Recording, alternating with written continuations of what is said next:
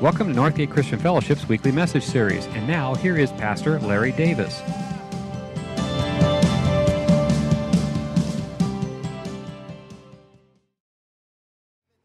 Morning, Northgate.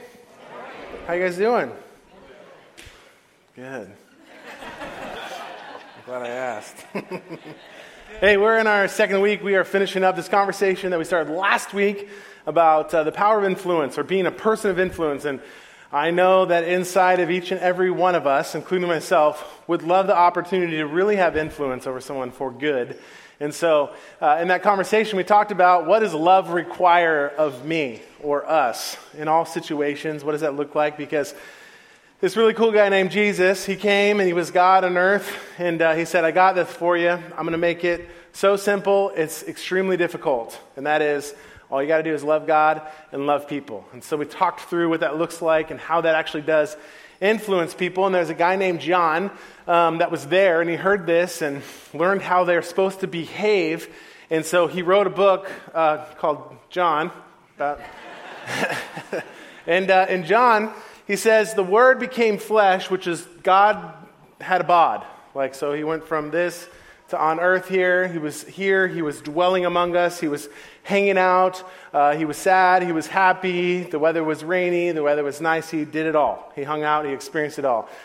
And uh, we, not we as in you, we, they, we, uh, John and those people, they, because they saw it, have seen his glory, the glory of the one and only Son who came from the Father.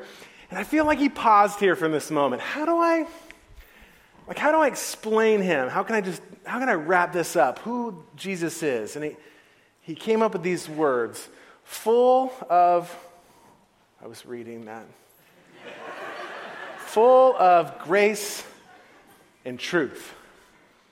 Jesus, who came and he hung out with us, and we saw him in all of his glories, he was full of these two things, full of grace and full of truth. We all both understand those things, and I think that this is an extremely important part of being a person of influence, because grace will mess your influence up, and truth will mess your influence up. Truth has messed you up too, I know it, and grace has messed you up in a place as well. We know what these are, and so what we're going to talk about today is that we have to live in this really uncomfortable place, and that is in the tension between grace and truth. We love to be black and white. And that's why this is so uncomfortable, because we understand grace. Grace says we're all going to be okay. Truth says, I don't know if you're going to be okay. Grace says, you're forgiven. Truth says, yeah, but you're accountable. Grace says, you'll get it right next time. And truth says, yeah, but you screwed up last time. You grew up in these kinds of homes. Grace says, hey, I'm mom. Truth says, hi, I'm dad. When grace doesn't work, when grace wasn't sufficient enough, mom tells you that truth is coming home. We're going to have a conversation. Maybe next time my grace will be sufficient. Some of you grew up in a single-parent home, and you lived in a grace home. That's why your clothes never match. Um, yeah, I got one. Some of you are in the truth and you're O C D, and that's all messed up too. It's awesome. John was saying, hey, it's it's not grace or truth. It's the embodiment. It's the two and one. Not the balance of, but the embodiment together. Truth, grace, truth, and grace as one. He, he said, for I... Uh, uh, For Moses gave the law, but Jesus became, and through Jesus, it's in John one seventeen, I'm going to read it. Through Jesus came grace and truth. That's who he was. And uh, for us to be a person of influence at its deepest place, we have to understand not just the balance and the tension between, but how to truly become the embodiment of these two. Uh, If you have just one, you're missing something. Many of you experience it. You've gone to a church maybe, or been around a person, and they have too much grace. And you're like, ah, just something's missing. Too much truth, uh, just something's missing. And so John's saying, like, hey, here's the deal. If we want to understand, if we want to be like Jesus, if we want to be like him, if we want to be a person of influence, if we want to ask ourselves what love requires of us, it is to embody this grace and truth. And we understand that as his body, we should embody grace and truth. Every body. I just had to say that because I said too many bodies there. So, as his body, we should embody, in body, not be in balance of, grace and truth. And uh, so Jesus, he decides to teach on this. We see him um, show this a lot through uh, the life of his, uh, in his journey, his life. Um, but he teaches on this specifically one time. And what makes his story so unique is his audience. There was this audience when he's getting ready to talk about grace and truth that one part of his audience is going to feel alienated because they're not good enough. They need a lot of this. One uh, part of his audience is full of truth, and it's, I've earned everything I've gotten, and I am good enough. And he had to explain this. Ah, it's not one or the other. It's both and in embodiment of the two of them. And so he's this master teacher. He does everything that a good parent knows how to do. He uses uh, an analogy specifically um, to explain the situation. And how he does it is really beautiful because he just leaves everyone in awe. And he starts this conversation out in Luke fifteen. We're going to scream through thirty verses today. It said, now, this is this is so cool. Now tax collectors and sinners were all gathered around to hear Jesus.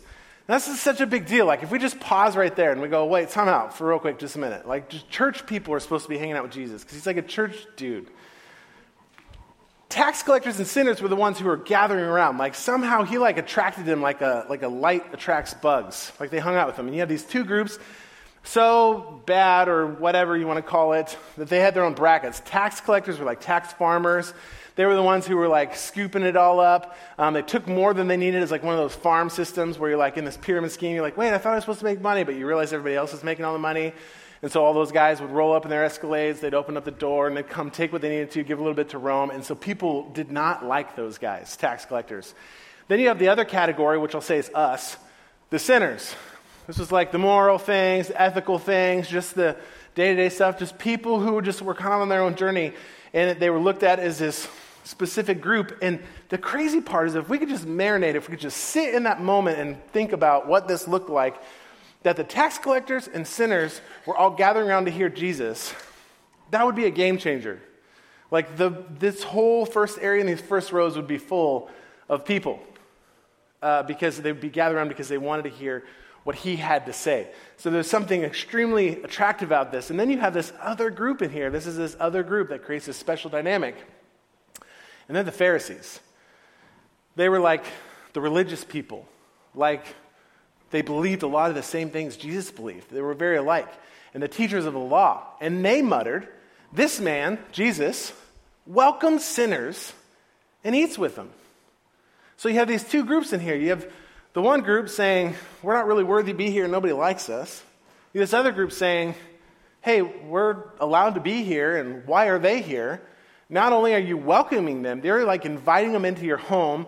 You're hanging out with them. You're eating with them. Very much like today, you would go over to someone's house in a very intimate experience and go in their home and eat with them and spend time with them. So what's the deal? Jesus, what's up with this? We're going to mutter about this situation and what you're about. And really what they're trying to figure out is, why is it that the people who are nothing like Jesus, like Jesus... And who? Why is it that the people who are like, unlike him, they like him, and he likes them? And really what they were asking was, doesn't he condone their behavior? That's what truth would say. Wait a minute. They're like, why are they even allowed to hang out with us? Because they're sinners, and they're tax collectors. And so Jesus decides to talk about this thing, something that they would all agree about because he's a master communicator. And he uses um, the subject, um, you know, it's a really awesome one. We all love this. He decides to talk about sheep. Oh, excellent. And he uses something called a parable. For those of you who are new to church or haven't been in church before or new to the Bible, a parable is something untrue used to illustrate something that is true. Uh, this is a made-up story that's used to illustrate Uh, a true event or something that is true about you, oftentimes something that's really emotional uh, for someone um, and to grab this very emotional topic or a subject that's difficult to understand. So instead of addressing this situation in this moment of grace, or is it truth, or is it grace, who's allowed at this table, who's welcome here, he doesn't go right into the point because he knows this, he'll lose half of his audience. And so he asks him a question that he thinks that everyone will have the same answer to. And he starts with this. He says, suppose one of you has a hundred sheep and loses one of them. And right away, everyone in the room is on the same page. Because all of us have lost something, haven't we? All of us has lost something of value. And so they're sitting there going, okay, we've all lost something. So suppose one of you has you has a hundred sheep and you lose one of them. Doesn't he leave the ninety-nine into the open country and go after the lost sheep until he finds it? And for the first time, probably ever, you have these two groups, the Pharisees, the teachers of the law, and the sinners, and the tax collectors, for the first time, all finding themselves nodding their head in the same direction. Why are we all doing this? Yes, we've lost something that's valuable to us, and yes, we would go find it. And he continues. And then when you go and you find it, wouldn't you get that sheep and you'd put it over your shoulder and you come back and you tell your friends and your family that you found that sheep that you had lost? Yeah, we would tell somebody. I've all seen you do it. You found your keys and you do the fist bump. And wouldn't you then celebrate and throw a party and say, hey, I found that thing that I had lost? And still, they're finding themselves nodding their head in the same direction. Why are we all in agreement right now? And so he continues before they catch on to this, and he sees some ladies in the room. Suppose, ladies, if you had a precious coin, if you had the most precious coin, it was very valuable to you and precious, and you lost that coin, wouldn't you do everything else you could do to find it? Wouldn't you sweep up your floor? Wouldn't you move the furniture to find that coin? And they're all shaking their head, yes, and the guys are going, yeah, that's what she'd do. I'd come home, and I'd have to move the furniture for her until she finds that coin. We're not stopping. And wouldn't you, when you found that coin, wouldn't you celebrate? Say, look it, I found that thing that was lost, that I couldn't find before, when you lose something that's precious to you. And the thing is, is that when you lose something, it has your undivided attention. Two days ago, I could not find the plug to the air mattress. It had my undivided attention for like an hour. That was the most precious thing to me. But when it wasn't lost, I didn't I didn't give a hoot about where it was or what it was doing or what it thought about anything. You are most passionate about the things that you've lost than the things that you've ever even misplaced to begin with. And so they all agree because everyone's lost something. And he says, did you know that God is more excited about a person, a sinner, a lost person who's come back to him than the people and the sheep that have been there the entire time? And before they can put this all together, he dives into this really familiar story, and a lot of you have heard this maybe uh, in church, or you've heard it in life, uh, and you've only heard like a part of it, most of us. And so he understands the hierarchy of families, and so he starts out, and he says, there's a man, and he had two sons, a younger son and an older son. And the older son was the behavior. The younger son was the misbehavior. How many behaviors do I have in here? How many older sons? Come on, you're help, you got to help me with the story right here. Yeah, I'm an older one, right? Your, yours, your brother's probably not even at church today because they're the misbehavior. So he says, you have these two groups. You have this behavior and misbehavior. And what happens is the younger son, he goes to the father and he asks him a really intense question. And I'm going to I'm gonna, uh, tell this story a little bit just to draw some of the same emotions I believe that Jesus was trying to draw out in that room at that time. That younger son comes to his father and he says, you know, I just wish you'd die. Uh, but you're not going to die right now. So can you just act like, can we play like you're dead? And you can give me all of my inheritance now because I'm younger and I really want to be able to use it. I don't want to wait till I'm older and I'm just waiting for you to die. And that's weird. Uh, but I would really just love everything right now. Is that okay? And this audience who's been in agreement with Jesus the whole time about losing something and finding it, now are getting angry. Wait, what? Why would that son go to that father and say that to him? You don't do that. And Jesus continues the story and then tells them about how then the father goes and he sells everything. So the father goes and he starts, he agrees to give his money to his son. He starts to liquidate his items, all the things that he's worked hard for, and gather up all this money, and then he gives him fifty percent, his inheritance of this. And this room, again, silence. Are you kidding me?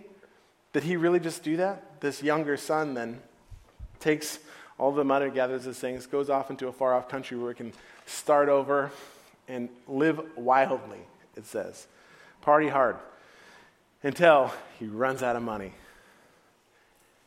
And then he says, did you know then at that time, it gets better. A famine hit. And this son now needed to get a job. And the only job that he could find was working as a pig handler. And now the whole audience is going, this story just got good. He's getting what he deserves. You reap what you sow. He shouldn't have given the money. He took it. He ran it off. And now he's stuck and he's feeding pigs. And he continues and he says, this son became so hungry that he began to desire what the pigs were eating. I'm like, oh my gosh, this is atrocious. This story is great. We can end this story right now tonight in this Jewish culture. I can go home tonight and say, kids, let me tell you a story. If you don't treat your father right, this is what's going to happen to you. You reap what you sow, you get what you deserve. You're going to be eating pig food. I'm going to scare him straight. And, but he continues. He continues with this story. And uh, the, the, the son, the young son, finds himself wanting the kids' food. And he sits there and finally has an epiphany. He comes to, it says, his senses.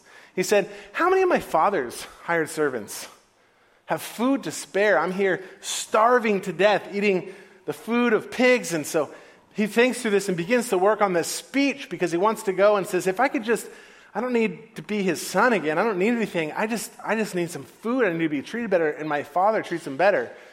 So he works on this speech. You can go to the next one for me. I will set out, this is what he thinks, and go back to my father. And I'm going to say to my father, I have sinned against heaven, God, and I've sinned against you. I'm no longer to be worthy to be called your son. Make me just, if I could just be one of your hired servants. So he got up and went to his father. And everyone in the room said, oh, this is going to be good. He's going to give it to him. Like he's bringing down the house on him. He's going to get everything that is coming to him.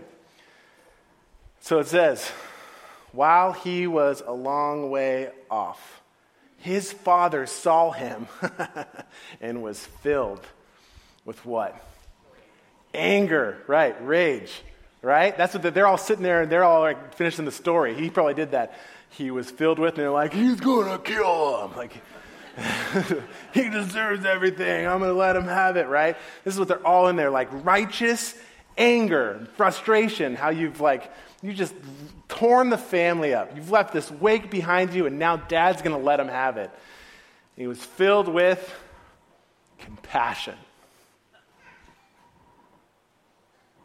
You can hear a pin drop for him. And he ran to his son. He threw his arms around him, and he kissed him. And they all have their mouth open because they're all in agreement still. Wait, anger, not compassion. And so the son had this rehearsed speech. So he said to him, Father, I, I've sinned against you and against God and heaven, and I'm no longer to be worthy to be called your son. And his father said, stop, don't, stop it. He said to his servants, quick. This word bugs me right here. Um, If you guys have had this happen, when somebody like messes up, right, and they go off and they do their own thing, and they're the, the misbehavior, and they come back around, are we ever quick about scooping them back up? We're we're not. We're usually like, wait a minute, you've got to earn this back. I don't know if I believe you yet. I need to give you a lot of this right now. And we're not going to tell your mom because she's going to throw you a little grace party. We're going to have an awkward moment at the dinner table, and she's like, so how's everything going? And you're just going to eat food and stare at each other. You can go sleep out in the barn, and you can go work. You say you want to work, you go work. You prove it. That's not what he said. He said, quick, bring the best robe, put it on him. Put a ring on his finger and sandals on his feet. Essentially what he's just saying is, you're not going to be my servant.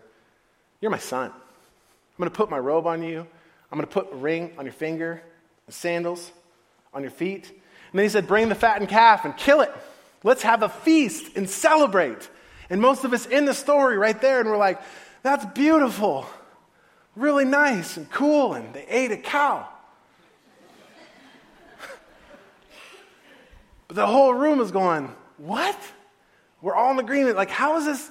I don't understand, because I thought for a second that God was represented by the Father, but now, but are you trying to say, I don't understand? We all, what? And this was a really big deal, the, the fatted calf, because back then they were mostly vegetarians, and you only had red meat uh, for special occasions, because if you killed it, you got to eat the whole thing. And so you'd invite the community in, and you'd have these big parties and celebrations, that you'd special moments that you'd save it up for. And so what happens now is he's killed the fatted calf. He said that we're going to have a party. We're going to celebrate. And the story usually ends for us, but the story doesn't end there, because there is the older brother. And where has he been this whole time? Where do you think? Working, out in the field, like an older brother does, like a behavior does. He's been there working hard for his father, taking care of things. And so he, uh, I'm not there yet, but that's what he's going to do. He's working. And he's sitting there, and he's done with his shift for the day, and he looks over, and he sees dust flying up, he hears music, he sees people from the community come in, and he's like, whoa, it's like a party. And all of a sudden he looks over, and he's like, oh my gosh, there's a cart pulling the fatted calf, and somebody killed the fatted calf. And he goes, wait a minute, that's Frank. He's pulling the cart. Hey, Frank, what are you doing? Another servant comes running out, tells the brother, oh man, you got to come, your dad wants you to come to this party, he's having a big celebration. Your brother's back. Really? Interesting. My brother's back. I expected to see him on that cart. So what's going on? They're throwing a big party, and your dad really wants you, you need to get cleaned up. You need to come have this party, because I know that we were like, say, I know it was like for your graduation or a big event, the calf, but he killed it, and it's going to be this celebration for your dad. And, and what was the brother filled with? Anger. You already saw it, cheaters. The older brother became angry, and he refused to go in. I'm not going to the party. He don't deserve it. He doesn't deserve that. And I'm angry, and I'm refused to go in. So the older brother became angry, and so his father came out and pleaded with him. Son, you need to come to the party. You need to come into this party. Will you please just come to the party? And his old brother had a uh, a speech rehearsed too, and so he says to his father, when he his father says, "Dude, get in the party! Like, come on, we're eating cow. Look, all these years I've been slaving away for you. I've been working around here, and you never and I never disobeyed your orders. I was always good. I always did everything that you asked me to do. I always obeyed your orders." And he was angry. You ever met an angry Christian? You ever met an angry nun? They're fun. They're angry, right? All of a sudden he was angry. He's like, I haven't done anything wrong. I'm not going into your party. All these years I've been slaving away for you, taking care of things. I've been so faithful. I stayed in that marriage. I tithed. I disciplined my kids. And the holier he got, the more filled with righteous anger. Anger. Continues on, he said, you, you never even gave me a goat. So I could celebrate with my friends. You big meanie. But when this son of yours who has squandered your property with prostitutes, yeah, Dad, prostitutes. I wasn't going to tell you, and you better not tell Mom, but prostitutes for reals. Everything you worked hard for all your life. He comes home, and you killed a fatted calf for him. You killed it. You're saying, wait, time out. My son, the father said, you were always with me. He probably said, wait a minute, did you just change the subject? No. You were always with me. You, you never left. You were always with me. And everything I have is yours. This, the celebration isn't about performance. Your brother's left a wake behind him. He has destroyed people, hurt himself. This isn't about performance. He's not going to get another twenty-five percent. You're always here. You're always with me. And everything that I have is yours. I need you to come to the party.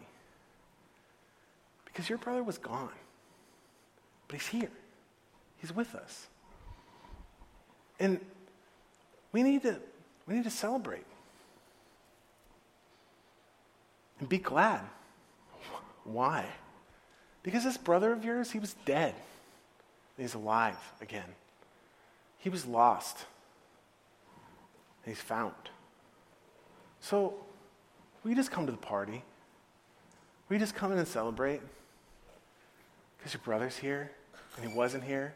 He was lost, and he's back. This is a whiff issue. You and your brother have the same problem. Your brother don't want to come into the party either. He doesn't want to come into the party because he feels like he's not good enough, because he doesn't deserve it. You don't want to come to the party because you agree. You both need to stop. You just come into the party. Just come in. And at the root of this situation, for this crowd and for us, it becomes extremely uncomfortable because we realize God could not love you more. And there is nothing you will do to cause him to love you less. This makes this so uncomfortable. That's sloppy grace. That's he didn't give him anything he didn't deserve. He didn't give him another twenty-five percent. He didn't raise him up and act like it didn't happen. But he said, no, no, no, no. You're with. You're with me. You're messy. And this is messy when we embody it. We live in that tension. God never gets mad at lost stuff. You've never been mad at your phone for losing it. You've been mad at yourself. You never went, that doggone phone. I'm so mad at my phone, getting lost. It's always just running away and calling people. Sorry, I took a really serious moment and had a conversation about phone. Why do we get so mad at lost things? Why do we get so mad at lost things? If you're an older brother in this room, why do we get mad at lost things? Why are you mad at lost things? Where does that anger come from? Ask yourself. Does it come from self-righteousness? Because you're here. You're always here. And everything he has is yours. Don't forget that. Live and embody grace and truth. When we grasp that, that with, when we understand that, when that group understands that, it'll change us. And sin will break our hearts, and repentance will stir our hearts. We'll stop being angry at sin. It'll break our hearts. It's a heart condition that switches. My heart's broken for what's happening. It hurts. But repentance will stir our hearts. We'll celebrate. It'll change things. Because we have to celebrate. Because our brother or sister of ours was dead and is alive again. You were lost and you are now found. And so in this place, as you become a person of influence, I hope, I hope with everything in me, that God stomps out all of your righteousness. And I hope that he stomps out all of your self-righteousness and all of your unrighteousness. And in the process, we could become individuals, a person, a church, churches that would be characterized by grace and truth. And that's the power of influence. So, I've talked to the older brothers in the room already. If you're here today and you're a younger brother, come home. Come home. You're allowed to come home. Maybe you've been off and away. Maybe you even went off and away because you were like an older brother. You were mad. You didn't want to go in the party anymore. That place, this is sloppy. I don't get it. Bunch of hypocrites. Nonsense. Quit acting like you're perfect. Come home. Come on back. And uh, on January first, celebrates New Year's. It's this new thing every year on the first of the year. We're like, Happy New Year's. Are you ready? January first celebrates. Oh my gosh. New Year's. Thanks. Yeah. I'm going to move past that. Like you actually responded. On New Year's, you celebrate new things. Um, and everybody wants to do something new. Maybe there's some of you need to come home, and we're going to do baptisms on New Year's because it's also a Sunday. And we're going to change the way we celebrate baptisms here. We're going to do prodigal baptisms because when we hear a story about someone who was lost and is found or was dead and is alive now, we should be going nuts. Nuts. So we're going to do a nutty celebration. We might even kill a cow. It'll be awesome. Don't underpromise, overdeliver. Something else. No, we're going to do like confetti cannons. You guys are going to have noisemakers. I'm going to have air horns. And when someone comes up here and talks about how I was lost and now I'm found dead in life, we're going to go nuts because that's what God says you do. That's how you embody grace. That's how you embody truth. You need to come home. So if you're here today, you need to come home, come home. If you're here today and you've always been here, go to the party. Everything he has is yours. Would you bow your head? God, thank you for your lessons in our lives about grace and about truth and how difficult that is to not just be black and white, but to live in the gray. May you be the transformers of our lives and the lives of our friends around us. Would you just free us of that burden of making people do things, of changing them, but yet could we be an influencer? And you make the change. Some of us in here just need to be freed of that responsibility. You can't change somebody, but you can influence them. And you can do that through love and grace and truth. If you're here today and you need to come home, or you need to go to the party, and you've been away, you've left a mess. God couldn't love you any less. No less. So today I invite you, maybe you need to respond today because God, he's been chasing your heart. He's running out to you, filled with compassion and love and grace. So drop the speech. Just say yes. If you're here today and you want to physically respond to just giving your life to Jesus and saying, hey, I'm I'm yours. I want to be your son. I want to be your daughter. I've been lost and found. Thank you for coming and making dead things alive again. And that's you. Well, everyone's heads are bowed. Would you just look at me and raise your hand and just physically respond to that as, as God just invites you back home? I just want to acknowledge you. I want to pray for you and celebrate you with you. I see you back there,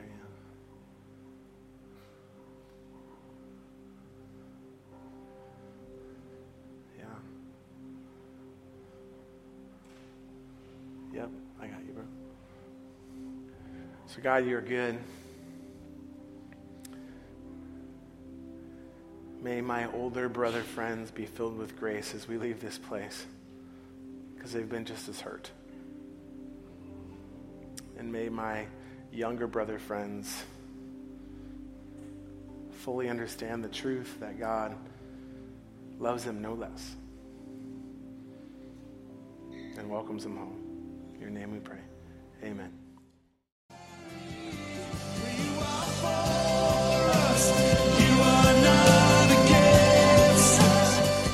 Thank you for listening to this week's message. We trust that you'll join us again soon for another uplifting message from Northgate Christian Fellowship, located in Benicia, California.